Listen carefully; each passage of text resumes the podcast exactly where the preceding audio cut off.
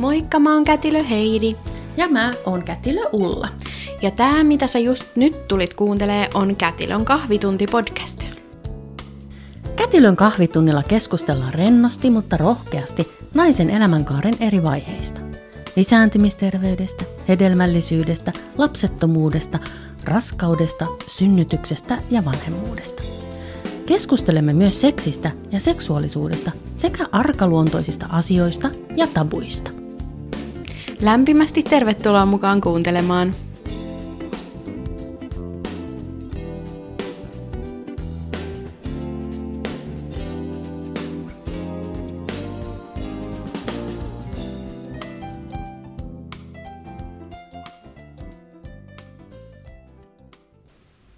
No niin, ja tänään meillä tosiaan on mukana täällä naisten tautien ja synnytysten erikoislääkäri Heidi Kruit. Tervetuloa mukaan.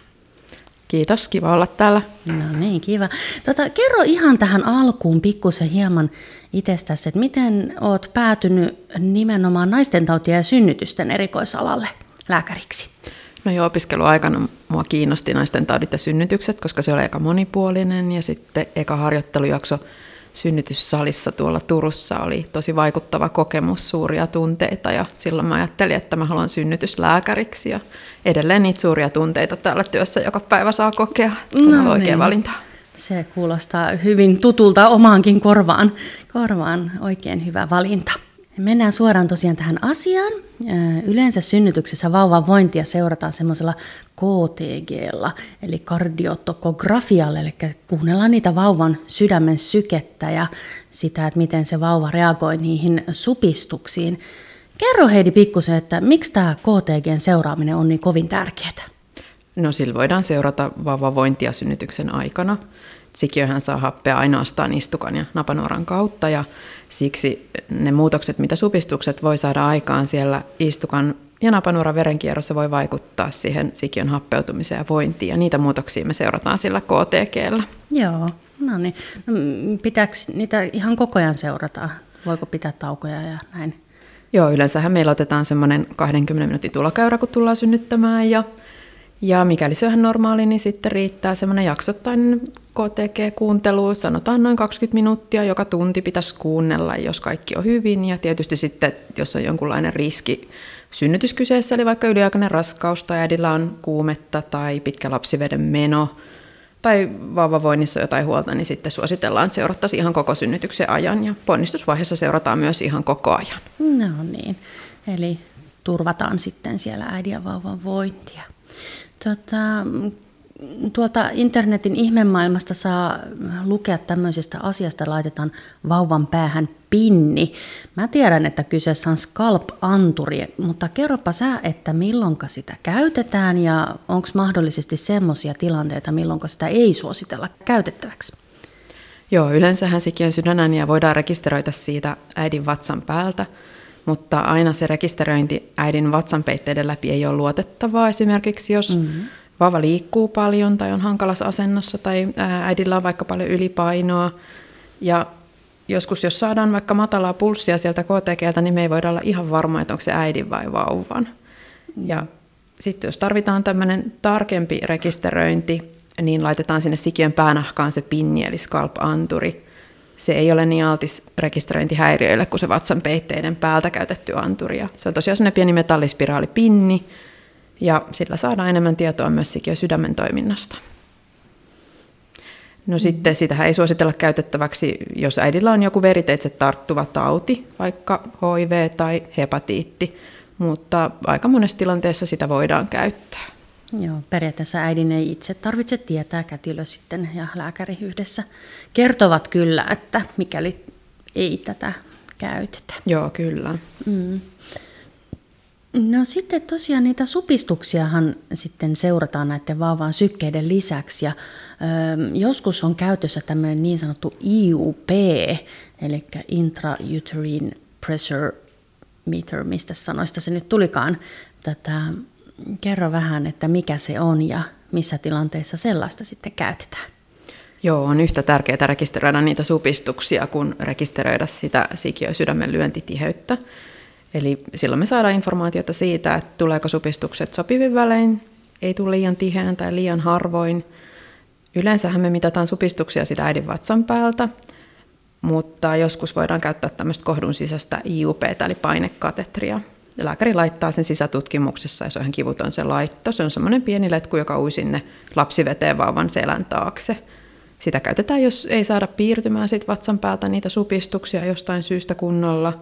Tai sitten jos tarvitaan semmoista ihan tarkkaa seurantaa niistä supistuksista, jos vaikka synnytys edistyy hitaasti. Hmm. Nyt kun me ollaan sitten katsottu tätä vauvan sykekäyrää ja jos siinä äh, havaitaan minkäännäköistä niin huolestuttavaa piirrettä, niin silloinhan me voidaan varmistaa sitä vauvan vointia muun muassa tämmöisellä mikroverinäytteellä katsomalla laktaatit. Niin kerro vähän, äh, mikä on laktaattinäyte? Laktaattinäyte on pieni sikiön verinäyte, mikroverinäyte, eli käytännössä se on pisara. Siitä voidaan määrittää maitohappo eli laktaattipitoisuus. Ihan kuten aikuisellakin, jos kudosten hapensaanti on riittämätöntä kovassa urheilusuorituksessa, syntyy maitohappoa. Ja sikiölläkin voi syntyä maitohappoa synnytyksen aikana, joka on sikiölle ikään kuin urheilusuoritus. Sillä mm. laktaatilla voidaan varmistaa sitä sikiövointia ja miten se sietää sitä urheilusuoritusta. Mm. Mitenkä tämä otetaan? Lääkäri ottaa sen ja laittaa emättimeen vavan päätä vasten skoopin, eli se on sellainen ontto muoviputkilo, jonka päässä on valo. Valolla me nähdään se sikiön päänahka, siihen pistetään pieni haava, ikään kuin otettaisiin sormen päästä vaikka hemoglobiini- tai verensokerinäyte. Sitten siitä tulee pisara, joka imetään näyteputkeen ja meillä on siinä synnytyssalissa käytettävissä sellainen laktaattimittari. Kätilö yleensä käyttää sitä mittaria ja laittaa sen pisaran siihen, että saadaan ihan noin 30 sekunnissa se laktaattivastaus siitä mittarista. Mm, eli tosi nopeasti saadaan tieto sitten siitä vauvan sen hetkisestä tilanteesta. Onko se tota, vaarallista? Sattuuko tämä näytteen ottaminen? Tai? Ei ole vaarallista eikä Joo. satu. Ei satu äitiin eikä vauvaan. Tietysti mm. pitää olla muutama minuutti paikallaan ja se voi olla tuskallista, jos supistaa kipeästi. Mm. Mutta on aika nopea, nopea näytteenotto kyseessä, että yleensä ihan muutama minuutin juttu tosiaan. Mm. Näitä laktaatteja voidaan ottaa melko herkästikin. Onko siinä silloin kyseessä hätätilanne? Onko äidin syytä huolestua, jos kätilö alkaa puhumaan tämmöisen laktaattinäytteen oton mahdollisuudesta? Mitä mieltä sä olet? Ei ole. Laktaattinäyte mm. on meille semmoinen ihan rutiinikeino seurata vauvavointia, vähän niin kuin se KTG-käyräkin. Ja laktaatti antaa sitten vielä tarkempaa tietoa siitä vauvavoinnista sen käyrän lisäksi. Mm, hyvä. No joskus sitten tulee tämmöisiä tilanteita, milloin synnytyslääkäri tekee päätöksen niin sanotusta imukuppi ulos autosta. Mm, kerro Heidi pikkusen, että mikä ihmeen imukuppi? Joo, imukupilla ei tarkoiteta semmoista perinteistä imukuppia, mitä käytetään vaikka viemäri avaamiseen, mikä tulee ekana mieleen. Eli imukuppi on semmoinen viiden sentin läpimittainen muovipyörylä, joka viedään vauvan päätä vasten ja kahvasta painamalla saadaan siihen alipaine, jolloin se jää kiinni sinne vauvan päänahkaan ja ikään kuin imulla. Ja sitä voidaan käyttää apuna vauvan syntyessä tai nopeuttaa syntymää sillä imukupilla. Mm. Minkälaisissa tilanteissa sitä sitten käytetään ja milloin ei? Ja onko näissä nyt sitten aina hätä?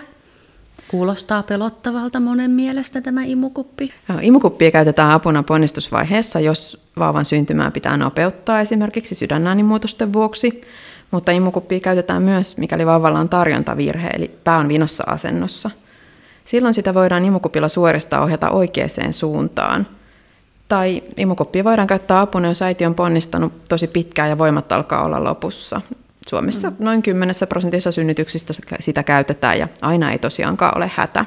Mm. Eli ei tarvi hätääntyä, jos ruvetaan puhumaan tosiaan, että pyydetään lääkäri harkitsemaan, että jos hän tulisi auttamaan imukupilla vauvaa ulos. Mitä siinä imukuppiautossa ihan konkreettisesti tapahtuu? Äitiä usein ohjataan eri asentoon mahdollisesti?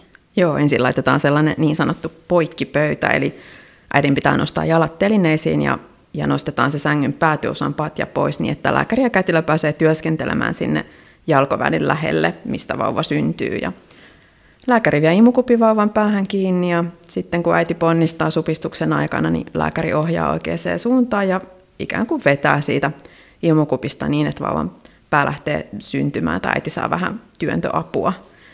Imukupilla ei kyllä yksinään voi vauvaa vetää syntymään, että se vaatii kyllä kohdun supistuksia äidiltä semmoista ihan aktiivista ponnistamista ja voimaa. Ja usein sitten siinä imukuppi ulosautossa kätilö puuduttaa välilihaa, jolloin se välilihan kiristyminen, kun vauvan pää syntyy, ei tunnu niin pahalta ja tarvittaessa sitten leikataan episiotomia eli lisää tilaa, kun se pää lähtee syntymään. Monia huolestuttaa tämä episiotomian, eli sen välilihan leikkaus. Onko se aina pakko tehdä? Ei ole mitenkään rutiininomaisesti ja yleensä hän ei tarvitsekaan tehdä, varsinkin jos äidin kudokset myötäävät hyvin. Mutta jos näyttää, että äidin väliliha repeää ihan hallitsemattomasti, niin on parempi hallitusti leikata tilaa sinne vähiten haitalliseen suuntaan, kuin antaa niiden kudosten revetä. Ja sitten, jos vauvalla on hätä ja hänet pitää saada nopeasti syntymään, on vaikka kova semmoinen kudosvastus, niin senkin takia voidaan joskus joutua leikkaamaan episiotomia. Mm. Onko imukuppi ulosautto vaarallista? Ei, ei ole vaarallinen. Mm. Meille hyvin semmoinen rutiinitoimenpide kuitenkin. Mm. Miten se vaikuttaa vauvaan? No se ei ole vauvalle haitallista, mutta tyypillisesti se imukupin aiheuttama alipaine saa vauvalle semmoisen pienen kuhmun päähän. Se kuhmu häviää yleensä muutamassa tunnissa ja joskus myös semmoiset pintaruhjeet ja mustelmat on mahdollisia siinä vauvan päässä syntymän yhteydessä ja imukupin tarttumisalueellakin. Mm, kyseessä semmoisia niin häipyviä merkkejä, mistä ei sitten mitään pysyvää vauriota jää. Kyllä, ja samoja merkkejä voi tulla ihan normaalialatiasynnytyksessäkin. Kyllä. Tätä... Onko tästä imukuppisynnytyksestä toipuminen sitten erilaista kuin spontaanista alatiesynnytyksestä toipuminen? Pitkittääkö se sitä toipumista? Ei pitkitä. Spontaanista alatiesynnytyksestä imukuppisynnytyksestä toipuminen ei juurikaan eroa toisistaan millään tavalla. Hmm. No sitten jos meillä on tämmöinen tilanne, missä tota, vauvan tai äidin voinnissa tulee jonkinnäköistä ongelmaa jo ennen kuin ollaan ehditty sinne ponnistusvaiheeseen, tai että se vauva ei ole tarpeeksi matalalla sitä imukuppi ulosauttoa varten, niin niissä tilanteissa voidaan päätyä joko kiireelliseen sektioon tai hätäsektioon. Tota, kysymyspatteristossa tulee ensimmäisenä tämmöinen kysymys, että onko siinä kiireellisessä sektiossa nimensä mukaisesti kiire? Nimi on vähän harhaan johtava, eli kaikki sektiot on meillä joko suunniteltuja tai kiireellisiä, eli suunnittelemattomia päivystyksellisiä leikkauksia. Kiireellinen sektiotermihän kattaa sekä ihan oikeasti kiireellisen sektion, jolla vauva syntyy puolen tunnin sisällä siitä leikkauspäätöksestä, että sitten sektion, joka esimerkiksi päätetään tehdä seuraavana aamuna tai vaikka vasta muutaman tunnin kuluttua. Millä perusteella tämmöinen sektiopäätös voidaan päätyä tekemään? No jos äidin tai vauvan vointi vaatii nopeaa synnytystä, tai jos synnytys on, on vaikka pysähtynyt, eli kohdon suu ei ole avautunut, tai vauva ei ole laskeutunut normaalisti pitkänkään seurannan aikana – tai jos vauvalla on virheellinen tarjonta, jos hän on vaikka syntymässä korva, käsi tai jalka edellä. Ne on ehkä ne meidän tavallisimmat syyt. Mm, on paljon erilaisia syitä ja lääkäri näistä sitten päättää. Tota, monella on vähän epäselvää tämä, että mitä eroa on kiireellisellä sektiolla ja hätäsektiolla, niin voitko kertoa tähän vähän sen, että mikäs näiden ero nyt sitten on? Hätäsektiossa on todellinen hätä, joko sikiöllä tai äidillä, ja tilanne vaatii välitöntä synnytystä. Hätäsektiossa äiti nukutetaan ja vauva syntyy ihan muutamassa minuutissa siitä leikkauspäätöksestä. Kiireellinen sektio taas on aika samanlainen kulultaan kuin suunniteltukin sektio. Siinä ei ole välitöntä hätää kenelläkään ja toimenpide tehdään puudutuksessa ja yleensä myös tukihenkilö voi olla siellä leikkaussalissa mukana. Kerro sitten vähän, että mitä siellä sektiosalissa tapahtuu käytännössä. Et mainitsit jo tuossa, että tuon tukihenkilön pystyy ottamaan mukaan sinne kiireelliseen sektioon, mutta mitä muuta tapahtuu? No ihan ensin, kun siirrytään sinne sektiosaliin, niin siinä hoitava kätilö antaa ensin raportin leikkaustiimille ja samalla synnyttäjä siirtyy siihen leikkausspritsille eli leikkauspöydälle. Anestesialääkäri laittaa epiduraalikatetrin tai voi antaa jo paikallaan olevasta katetrista puuduteannoksen, jos vaikka synnytyksen aikana ollut kivunlievitykseen epiduraalikatetri. Sitten odotellaan sitä puudutuksen vaikutusta semmoinen 15-20 minuuttia. Asetetaan samalla myös tippakanyyli, happiviikset ja kaikki seurantamonitorit paikalle ja myös vauvan sydänään ja seurataan siellä leikkaussalissa. Tässä samalla tiimi asettelee kaikki välineet valmiiksi ja sitten virtsakatetri asetetaan sinne rakkoon, kun puudutus alkaa vaikuttaa, jotta rakkoon tyhjä leikkausalueen näkyvyys paranee. Äidin vatsa pestään ja peitellään steriileillä liinoilla ja oli henkilökunta pukee steriilit vaatteet ja samalla käydään läpi semmoinen checklista, eli vähän niin kuin tilannekatsaus, varmistetaan henkilöllisyys ja kaikki leikkaukseen liittyvät asiat. Ja siinä kiireelliseen sektioon mentäessä usein tuntuu leikkaussalissa synnyttäjästä, että tapahtuu tosi paljon asioita päällekkäin ja kaikki on semmoista hässäkkää, mutta ihan oikeasti meidän sektiosalin toiminta on tosi tehokasta ja hallittua ja kaikki tietää siellä omat tehtävänsä ja paikkansa ja tapahtuu paljon asioita päällekkäin. Sitten kun nämä kaikki valmistelut on tehty ja leikkausliinat asetettu paikalleen, niin tukihenkilö voi tulla sinne leikkaussaliin. Ennen leikkaussalin tuloa tukihenkilö vaihtaa myös leikkaussalin vaatteet ja myssyn päähän ja hän tulee istumaan siihen synnyttäjän pään viereen Siinä leikkausalue ja synnyttäjä tukihenkilön välissä on steriileistä peittelyistä muodostuva telttamainen seinä, että sinne leikkausalueelle ei ole mitään suoraa näkyvyyttä, että siitä ei tarvi olla huolissaan. Sitten siinä on anestesiahoitaja ja lääkäri myös siinä synnyttäjän ihan päävieressä seuraamassa vointia tarkasti. Sitten kun leikkaus aloitetaan, niin siinä tehdään haava sinne alavatsalle, vatsanpeitteet avataan ja kohduseinämään tehdään pieni viilto, jota sitten laajennetaan ja lapsivesikalvot puhkastaan. Vauva otetaan sieltä kohtuhaavasta syntymään ja napanuora katkaistaan. Ja vauva syntyy yleensä semmoisen 5-10 minuutin sisällä sitä leikkauksen alusta. Kun vauva syntyy, niin kätilö on siinä ottamassa vauvan vastaan ja kuivaa ja tarkistaa voinnin. Ja usein se tukihenkilökin pääsee sitten siihen katsomaan vauvaa ja vauvaa näytetään äidille. Ja, ja vauva pääsee jo siinä leikkauspöydällä äidin syliin tai tukihenkilön syliin, jos hän voi hyvin. Lääkäri jatkaa samalla koko ajan leikkausta, siinä istukka syntyy ja tarkistetaan, että kohtuu ei jää vuotoa ja sitten useassa kerroksessa ommellaan se haava kiinni. Kaikkiaan se sektio itsessään kestää yleensä semmoisen 40 minuuttia, mutta toki nuo valmistelut siellä salissa vie vähän pidempään. Mm, eli paljon tapahtuu, mutta käytännössä äiti ei välttämättä huomaa siinä verhojen takana, mitä siellä puuhataan usein se vauva siellä on sitten ihokontaktissa, niin siihen huomio kiinnittyy siihen vauvaan. Tota, mon, monia ihmisiä mietityttää semmoinen asia, että miten tästä sektiosta toipuminen sitten eroaa alatiesynnytykseen verrattuna. No välittömästi sektion jälkeen joutuu olemaan muutaman tunnin ajan heräämöseurannassa, jossa tarkkaillaan äidin vointia ja puudutuksen vaikutuksen poistumista ja kohdun supistumista sekä verenvuotoa – Yleisimmät keisarileikkauksen haitat alatiesynnytykseen verrattuna on tulehdukset ja verenvuoto, kuten aina jos ihmistä leikataan. Verenvuodon esiintyvyys on ehkä kolme kertaa yleisempää kuin alatiesynnytyksessä ja tulehduksia on noin 10 prosentilla, mutta näistä luvuista huolimatta keisarileikkaus on kyllä keskimäärin varsin turvallinen ja meillä ihan rutiinileikkaus. Toipuminen ja aika kyllä kestävät hiukan pidempään kuin alatiesynnytyksen jälkeen ja aluksi haava-alue on tietysti kipeä. Haavan paraneminen kestää noin kuukauden, mutta siinä leikkaushava-alueella voi olla tuntopuutoksia pidempäänkin. Ne pikkuhiljaa yleensä palautuvat. Ja välittömästi leikkauksen jälkeen usein esiintyy semmoista suoliston lamaantumista, vatsavalla aika kipeä turvannut ennen kuin sitten alkaa jälleen toimia. Mm. Eli vatsakipu usein enemmän johtuu siitä, että suolisto ei ole vielä päässyt kunnolla normaaliin toimintaan, eikä suinkaan siitä, että se itse sektiohaava-alue olisi kipeä. Joo, kyllä. Se voi olla jopa kovempaa se suolistoalueen kipu kuin haavakipu. Mm, tosiaan siihen toipumisen auttaa ripeä liikkeelle lähteminen, syöminen ja juominen ja purukumi on todettu hyväksi keinoksi tähän, tota, saadaan sitä suoliston toimintaa aktivoitua, niin sillä, sillä keinolla sitten vauhtia tähän toipumiseen. Tota, kerro vielä sitten tästä, miten sektiosynnytys vaikuttaa mahdollisiin tuleviin raskauksiin ja synnytyksiin. Aiempi sektiosynnytys tai oikeastaan se kohtuun jäänyt arpi voi altistaa istukan kiinnittymishäiriöille seuraavissa raskauksissa, eli istukka voi kiinnittyä liian matalalle, jolloin puhutaan eteisistukasta, tai se voi kiinnittyä liian syvälle kohtulihakseen, ja nämä ongelmat voi joskus johtaa ennenaikaiseen synnytykseen ja verenvuotoon tai jopa kohdun poistoa harvinaisissa tapauksissa. Onneksi nämä istukan kiinnittymishäiriöt on tosi harvinaisia, että niitä on meillä ihan yksittäisiä vuosittain. Tilastollisesti raskaaksi tulo on hiukan vaikeampaa keisarileikkauksen jälkeen kuin alatiesynnytyksen jälkeen.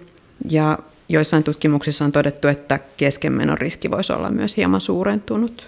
Yhden aiemman keisarileikkauksen jälkeen alatiesynnytys onnistuu kyllä yhtä usein kuin muutenkin seuraavassa raskaudessa, eli lähes 90 prosentilla naisista. Mutta jos on tehty kaksi aiempaa keisarileikkausta, niin sitten me ei enää suositella alatiesynnytyksiä, koska arpikuudoksen alue jää aina vähän heikommaksi. Sitten tosiaan, jos on tehty sektio, niin seuraavan mahdollisen raskauden aikana siellä loppuraskaudella viikolla 36 tehdään tämmöinen synnytystapa-arvio. Mm, kerro pikkusen, pikkusen tämmöisestä synnytystapa-arviosta, mitä ja miksi. Joo, eli siinä tullaan tuonne meidän äitiyspoliklinikalle yleensä tosiaan, niin kuin sanoit, niin raskausviikolla 36-37 ja siinä jutellaan siitä aiemmasta synnytyksestä ja toipumisesta ja lähinnä siihen sektio vaikuttaneesta syystä ja onko edellytyksiä alatiasynnytykseen tässä raskaudessa. Ja, ja kuten tuossa juteltiinkin, niin aika usein tosiaan alatiasynnytys onnistuu ihan normaalisti yhden sektion jälkeen. Ja tietysti synnytystavasta keskustellaan aina yhdessä äidin kanssa vähän hänen omien toiveidensa mukaisesti. Mm. Välikommenttina kerrotaan kuulijoille tässä välissä, että kannattaa kuunnella toi meidän kahdeksas jakso. Siinä anestesialääkäri kertoo selkäpuudutuksista ja kertoo sitten tosiaan tarkemmin tästä, että jos on sektio synnytys, niin että minkälainen puudutus ja vai onko mahdollisesti nukutus, miten ne eroavat ja miten nämä lääkkeet sit vaikuttaa äitiin ja vauvaan. No tosiaan sitten, että mitä, mikäli tämän äidin ja vauvan vointi sallii, niin siihenhän pyritään, että perhe saa olla yhdessä myös tämän sektiosalin, sektiosalista siirtymisen jälkeen. Esimerkiksi Helsingin naisten klinikalla on tämmöinen perheheräämö käytössä, missä sitten tota, kun tietyt kriteerit täyttyy, niin perheet saa olla yhdessä. Toki joskus äidin tai vauvan vointi vaatii tarkempaa seurantaa, jolloin perheheräämössä oleminen ei onnistu, mutta jos ei mitään ole, niin sinne pääsee olemaan. Ja tota, no usein nämä tämmöiset puuttumiset saattaa synnyttäjää tai tukihenkilöä pelästyttää kovastikin, mutta näillä varmistetaan sitten vauva ja äidin hyvinvointi ja kysehän loppupeleissä on siitä turvallisuudesta. Ja, et kuten aikaisemmin sanottu, niin niitä laktaatteja otetaan melko pienellä kynnyksellä, kun se kertoo sitten suhteellisen pienellä vaivalla, että mitenkä vauva siellä jaksaa. Ja miten tässä nyt voisi sanoa, että oikeastaan tämä asioiden varmistus ei tarkoita, että olisi hätä. Ja onneksi meillä on hyvät kätilöt ja synnytyslääkärit, jotka toimii sillä tavalla yksi askel edellä turvaten äidin ja vauvan terveyttä. Paljon on asiaa tässä jaksossa ja tiiviissä tahdissa saatiin nyt kuulla näistä yleisimmistä eh, poikkeustilanteista. Kiitos Heidi vielä kovasti, kun pääsit tänne mukaan kertomaan näistä. Joo, kiitos.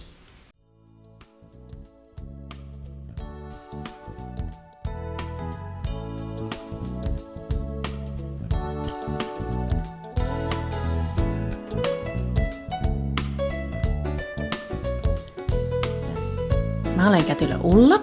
Ja mä oon Kätilö Heidi. Ja sä kuuntelit just Kätilön kahvitunti-podcastia. Ja hei, tuuhan seuraamaan meitä somessa. Löydät meidät Facebookista ja Instasta nimimerkillä Kätilön kahvitunti. Moikka moi ja ensi kertaan!